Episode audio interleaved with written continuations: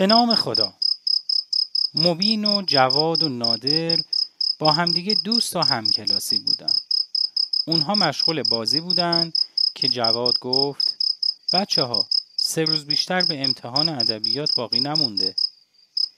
بیاین یه برنامه بذاریم برای درس خوندن. مبین جواب داد معلم ادبیات خیلی معلم مهربون و خوبیه. من که اصلا نگران نیستم. نادر هم گفت آره من هم موافقم با همین خیال که معلم مهربونه و لازم نیست برای خوندن درس و کسب نمره بهتر تلاش بیشتری بکنن جواد هم مثل اون دوتای دیگه بقیه فرصت باقی مونده رو بیشتر بازی کردند و کمتر درس خوندند. بالاخره روز امتحان فرا رسید. این سه دوست سر جلسه امتحان حاضر شدند و برگه های امتحانی توضیح شد.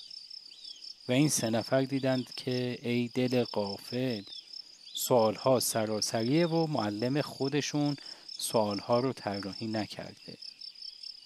بچه ها دیدن که پاسخ خیلی از سوالها رو بلد نیستن. اونها به طمع اینکه بتونن هر طور شده نمره خوبی از این درس کسب بکنن به برگه های همدیگه زیرچشمی نگاهی می‌کردن تا شاید جواب سوالها رو توی برگه های همدیگه پیدا بکنن.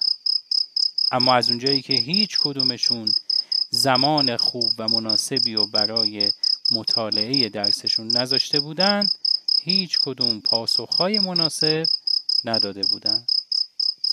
زمان امتحان به پایان رسید و بچه ها برگه هاشون رو تحویل دادن.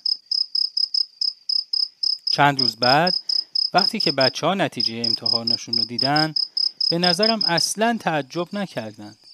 چرا که اونها به غلط فکر می‌کردند که چون معلم مهربونی دارند پس لازم نیست که تلاش بکنند تا به نتیجه بهتر برسند.